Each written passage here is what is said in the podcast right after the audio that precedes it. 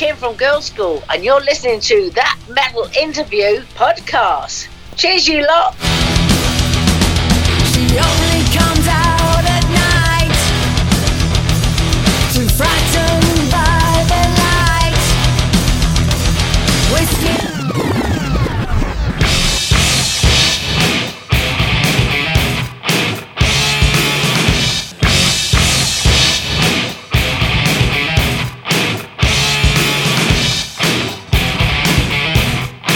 That metal interview.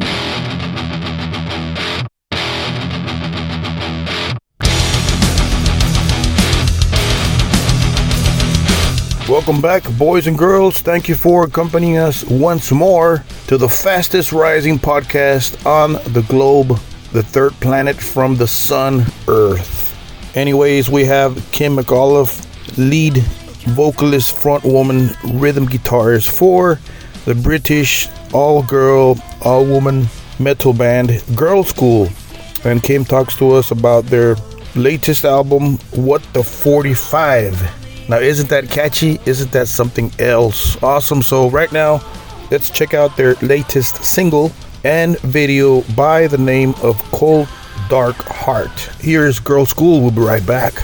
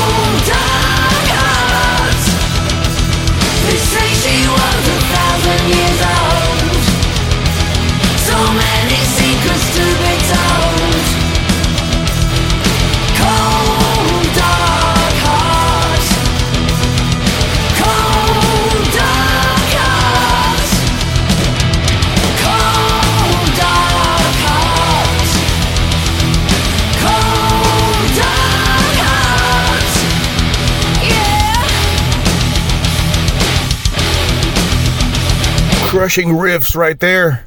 Crushing your face as it should.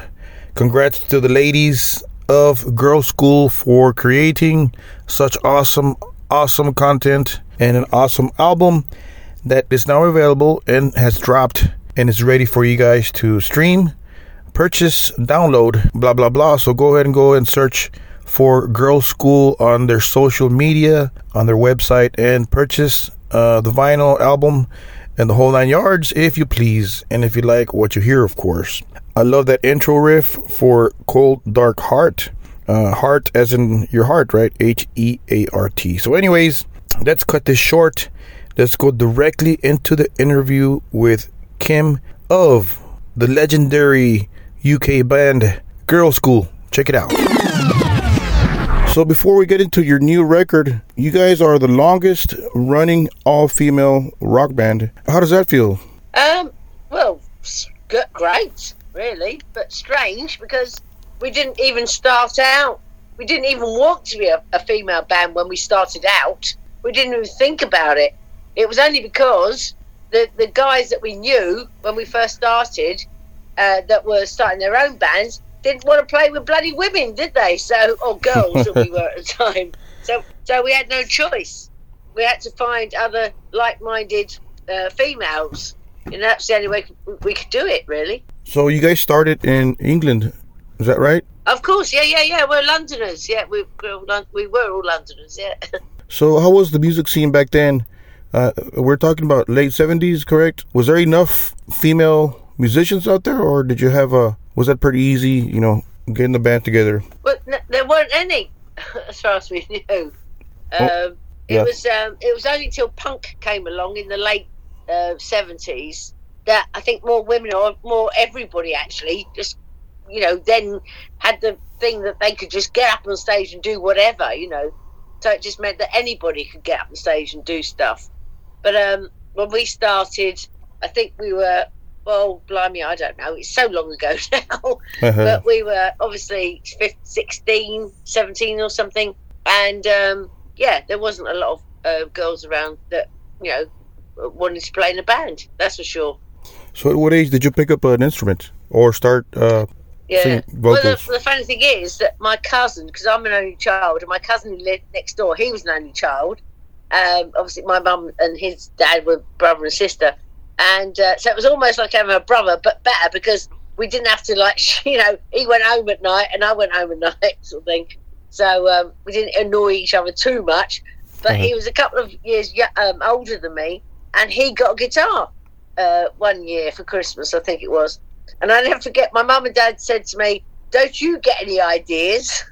And then of course within a year so basically my cousin he got his first guitar my parents said don't get any bloody ideas and of course next thing i knew i got the guitar off him when he got a better one the first thing your parents told you, but I guess it was in you already. You had the music inside of you. well we, we, grew up with the music in the house I mean they, were- they were already you know always playing the beatles and the rolling stones i mean it was a very musical household as was lee's next door so yeah it was just and of course our biggest thrill was watching top of the pops every thursday night. You know this uh, incredible program that you didn't even know who was going to be on you know and you used to get so excited about sitting down there and you'd all sit and watch it together and it was so exciting. You know quite amazing times really. So, you mentioned the Beatles, Rolling Stones. yeah. Are those some of your favorite uh, bands uh, back then? Or and today? no no no i'm saying my parents used to listen to them all the time. Yeah. Did you end up liking I, I liking the the? Stones. I mean, yeah, I still, uh, I, I still, yeah, the Beatles. I can take them with living, but obviously they are amazing, or they were amazing. But the Stones, uh, I think, you know, obviously out of the two of them, uh, my favourite anyway. I had a similar story. Uh, my dad uh, uh, is a big, is and was a big uh, Beatles fan. He would always spin Yeah. the first album, and he also had later on. Uh, he was always spinning uh, live at the Hollywood Bowl. So, Oh right, so that was kind of shoved down my throat. So I have I had a little similar. yeah, yeah. That's what I'm saying. You grow up with that, you sort of, it sort of sticks with you. Right. So let's speak of your new album. Uh, what the forty-five with a question mark? Yeah, it's actually what the f- Yeah. 45. Yeah. Very- And I don't swear, but you get the idea. It's what the f- 45. yeah. Very cool. July 28th coming up very soon here. Uh, Yeah. So what's behind the title? Is it the 45 years of music or? Well, yeah, because we're always going, what the, f-" you know, F U C K, you know, whatever, spelling it out to you now. What the hell happened, even, you know, to, that here we are now, 45 years later, you know. And so we're always going, what the, f- oh, God's sake. And then we just happened to think about it in the studio one day, and we just thought it was a, it was a funny. But a lot of people don't seem to get it, so I think, oh well, never mind. Just us, our, our sense of humour. So which is your favorite song off of this new album? Oh, um, are you ready? Is that the name of the title or you're asking me? Uh, just kidding. Yeah, Yeah, very cool. yeah. So Yeah, It's just so rock and roll and fun. very cool. then I love Cold Dark Heart and um, Is What It Is. So yeah, really, really pleased with the album. Who's the songwriter of the band? Is it uh, I mean lyric wise and then riff wise, arrangements and all that? Uh, it's is it teamwork or who's the mastermind here? Uh, mastermind, that's a good one. well, we wouldn't call ourselves masterminds, but it's Jackie and I that do most of the writing. Um, but on this one, of course, we had a few guests, guest writers that we, you know, we thought, well, basically, we had to get like an album's worth of songs together in like two months because we kept putting it off and putting it off, and the, and the record company said, no, you've got to do it now. So we, oh my god, we've got to write an album, you know. so um, that's why I then got to Joe and said, oh come on, let's, you know, send me send me some riffs. Let's do a, you know, Joe Stump obviously from Alcatrazz, and so that's how we wrote Are You Ready? And then Jackie wrote with a couple of other people, and then no, I think no, we're talking about no one other person, which I don't even know who he is, but Tracy somebody, it's Tracy Lips, I think it is, and then we wrote a song with Filippa Nässil from Thundermother, which was great, and another one I wrote with a, an old mate of mine. Um, so yeah, um, that's how it worked. But mo- mostly it was me and me and Jackie. We used to get together every Tuesday and Thursday on Zoom. Bloody hell, you know. You see, technology does have its perks and go through stuff, you know. So yeah, oh wow. So you did this uh via video. yeah, we did the most of the writing up on bloody Zoom. Yeah. Oh wow. believe it, you know, and I hate technology. I'm absolutely hopeless at it. I'm, I'm surprised I'm getting pictured now on this, but anyway, um, yeah, it was just like we used to obviously send each other, you know, bits on like email, you know, files or whatever. But even though I couldn't download download it off of them, but anyway, it was easier just to get together on Zoom and um, yeah, and then we got together on Zoom with Filippa one day, the three of us, all writing together, and that was quite fun. But uh, yeah. Wow. Very cool. So it is what it is. That's a pretty obvious title. Uh, very cool video. What's the meaning behind that song? Well, basically, again, it's another thing that everybody says, or we say it all the time. We go, well, you know, if things go wrong or if they go right or whatever, you just go, oh, you know, it is what it is, isn't it?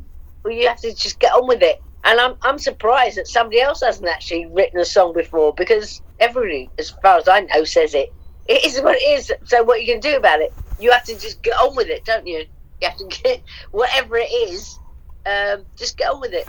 Are you guys playing some new songs live or? Yeah, yeah, yeah. We're going to be obviously um, got to choose which two, which two or three we can actually play on it. But it's going to be probably the rockers, like "Are You Ready?" and "It Is What It Is." Uh, possibly "Cold Dark Heart," which is one of my favourites again, as I said. So, yeah. But you know, most people come and see us. They there's no way we can never play like "Emergency" or "Race with the Devil." You know, so Right. there's certain, or even "Come on, Let's Go" or pff, "Demolition Boys." You know, there's some that you just can't not play. Yeah, the the standard uh, must Yeah. jams, of yeah, course. Yeah, of course. So uh, let's go back for a little bit here to the past, if you will. For people that don't know, how was the band born? How was the Girlschool born? And uh, who, whose idea was uh, the band uh, name Girlschool? I know there was another name before Girlschool, right? Yeah. Well, yeah, yeah, but, but well, basically, Enid and I, who was, we lived in the same street, and we sort of grew up together. I was a year older than her, and our mums used to put us in the in the same pram, you know, going down the street and that. So we sort of grew up together. She had a uh, a brother who played guitar, as I said, also my cousin who lived next door played guitar, and we just loved music and we just wanted to be in a band. And one day I said to Enid, I said, I'll tell, let's let's form a band, you know. I said, I'll tell you what, you play bass, I'll play guitar. And she just went, yeah. that's it. We hadn't got a clue what we were doing, you know. And um, that's how we, we started, really. And again, the reason why it had to be all girls was because we couldn't find any boys that wanted to play with us. So that's how it happened. And then, I mean, people sort of keep thinking it was an overnight thing. We were actually touring, you know, uh, uh, in a in a bed old Bedford van, sleeping on sleeping on our gear in the back of it, like driving thousands of miles all over Europe, just like with with nothing to eat or drink, you know, a pound each or something. We, I think me and Kelly lived on bounty bars, you know. And, oh God!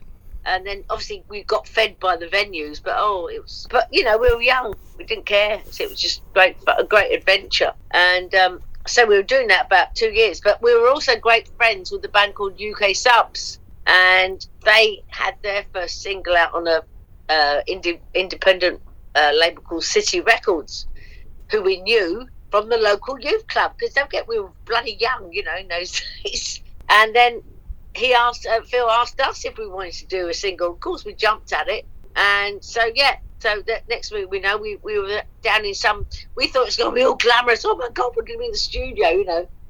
we ended up in some dank, dark, bloody cellar in the middle of Soho for four hours, and we knocked out, take it all away, and then sort of that was it, really. Yeah, that was the start of it. Wow. So, what's your favorite part of touring? Um, favorite part of touring? Well, in the old days, it was just partying and having a great, great time and having good fun. These days, um, it's like night, you know, not- having a bit of comfort, having a lovely hotel room, you know, meeting people, of course, and um, obviously seeing new places. I mean, we just recently went to Sweden, and we'd never been there before. It's a place called Kiruna, which was so far up north that it was the midnight sun, and we sat in the sky bar and watched the midnight sun. You having to been watching it. That that- you know, some of the, I've in all the years never done that before. So there's still surprises to be had, you know. And everybody clapped when the midnight sun was there, and uh, stuff like that is like I could never have done, you know. Probably never experienced that before. And going to Australia and seeing the kangaroos and the wallabies and oh mate, it's too many things to even go into it. But the, the, what the band's given us, you know, it's just all these experiences have been amazing. You mentioned uh, Kelly Johnson, who passed away. Of course, we know. Uh, are Yeah. there are there any secret recordings or stashed away somewhere with her that uh, the public might uh, hear sometime in the future? Well, there is a couple of demos that we've come across, but I don't think she, I don't think she'd be very happy with us if we put them out. But there is something I don't think a lot of people know that on our legacy album, because of course she wanted to be on that album. That's the one where we had Lemmy and Twisted and blah blah, you know, whatever, and these people on it. Um, uh, you know, Ronnie James James Dio sang a whole track on it, and Tony Iommi played on it, and blah blah whatever. That's our legacy album, and um, on one of the tracks, because she wanted to be on it, we actually and she left us all um, bits of her ashes. So we've all got these little urns of her ashes in, and we actually shook them as as percussion on one of the tracks. Really? Wow. Yeah. So you know, why not? We thought it was hilarious, you know. And we asked the dad, you know, obviously if it was okay. Of course, he said it was okay, and I think Kelly would have loved it. And of course, we're shaking these ashes. we're going, Kelly, you know, you're here with us, and and then Tim, our producer, we said, is he said this is the weirdest thing I've ever ever recorded. yeah. So, Wow. yeah. It was great though. It sounds great. You could hear her ashes on the on the track. Wow. That's so cool. Wow. That's a first. yeah. Yeah, But, you know, why not? I mean, I, I would liked it. I would have loved it. for sure. Yeah. So, Do you feel? Here's a weird question. Do you feel? Do you feel she's with you in spirit when you guys are jamming or together? Well, yeah, she's up in my bloody bedroom for a start.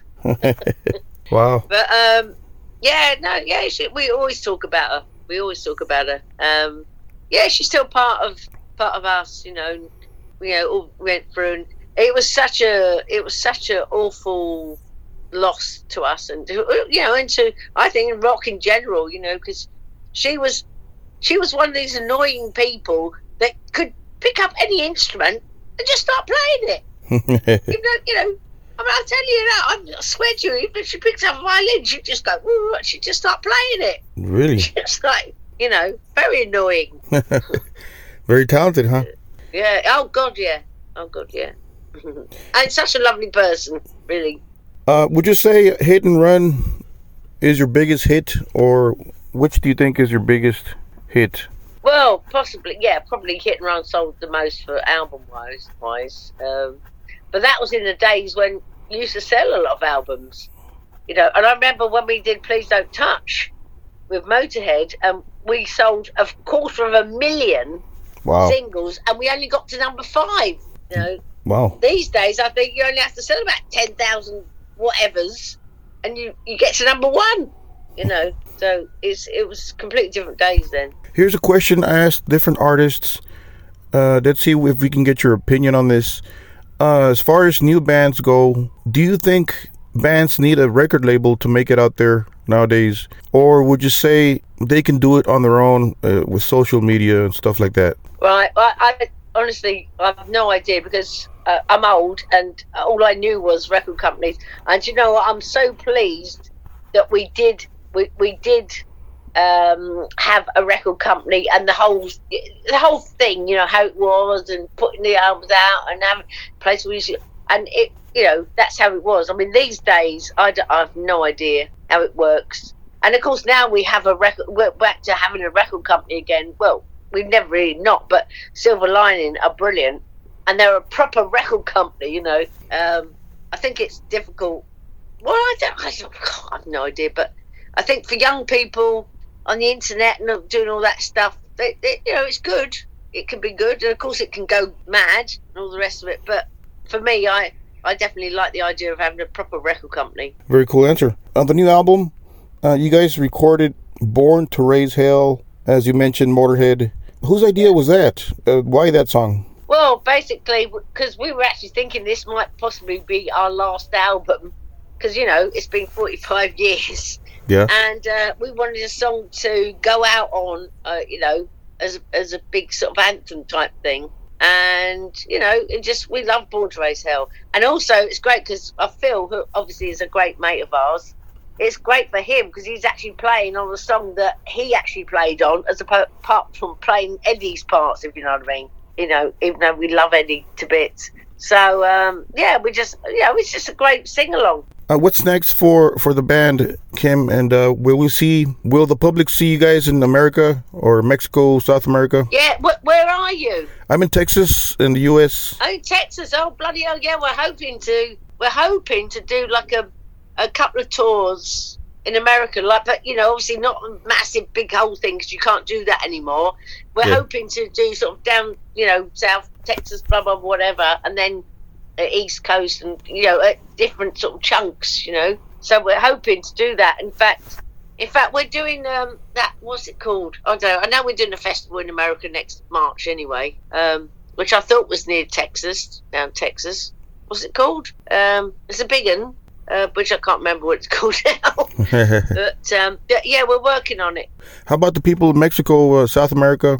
Yeah, that's what I'm saying. We're hoping to get there. Yeah, Yeah. So um, awesome. yeah, in fact, was yeah. So before we let you go, would you like to send a message to your fans listening to this podcast? Yeah, well, just say, oh, please, please um, have a listen to our new album. Hope you'll like it, and just you know, wishing you all all good stuff. Awesome. So what the 45 dropping July 28th for all the listeners. Uh, check it out, download Yeah. it, stream it. And thank you, Kim. Thank you for your time. We appreciate Oh. um, your effort and thank you for the awesome music and the 45, thank you. 45 years of music. Yeah. So keep rocking and uh, don't retire yet. Keep rocking. No, well, what do you mean? I'll keep going forever, but you, you you never know. There might be a bit bit longer, a bit more, few more years in us. Who knows? Yeah. Don't stop, please. oh, lovely. Oh, thanks for your support. Thank you. awesome. Thank you, Kim. We'll keep in touch. Appreciate that. Cheers. Much obliged, and I am truly honored to have spoken to a legend such as Kim McAuliffe of the legendary all woman metal band, rock band, Girlschool. So thank you, Kim, for making time and awesome, awesome material an awesome album. I checked it out. What the 45, which celebrates 45 years in the music business. Isn't that an awesome feat and an awesome accomplishment? So, so congrats to the girls of Girlschool and keep bringing the kill, right? So awesome. So, guys and girls, check out their new album, uh, WTF, right? So it's called What the 45, uh, relating to what, you know, what the F, if you guys will. So, anyways, check it out, stream it, download it, support the girls. Uh, go check them out on tour. Uh, visit the merch booth, as that will help uh, the band and any band for that matter. So, anyways, as far as the podcast, thank you guys for downloading and uh, checking it out. Out of thousands and thousands of podcasts, rock metal podcasts in the world, right? So I appreciate that. Uh, your friend James here in the state of Texas, where I'm being melted as we speak with this horrible scorching heat, as I always say, right? So, anyways, uh, thank you once more to Kim, and thank you guys for checking out the podcast and enjoying the content. Uh, feel free to write to us on social media. That metal interview that. It's not the. It's that T H A T. So, anyways, thank you guys for your support and uh, uh, keep looking out for other artists. And don't forget to keep it metal.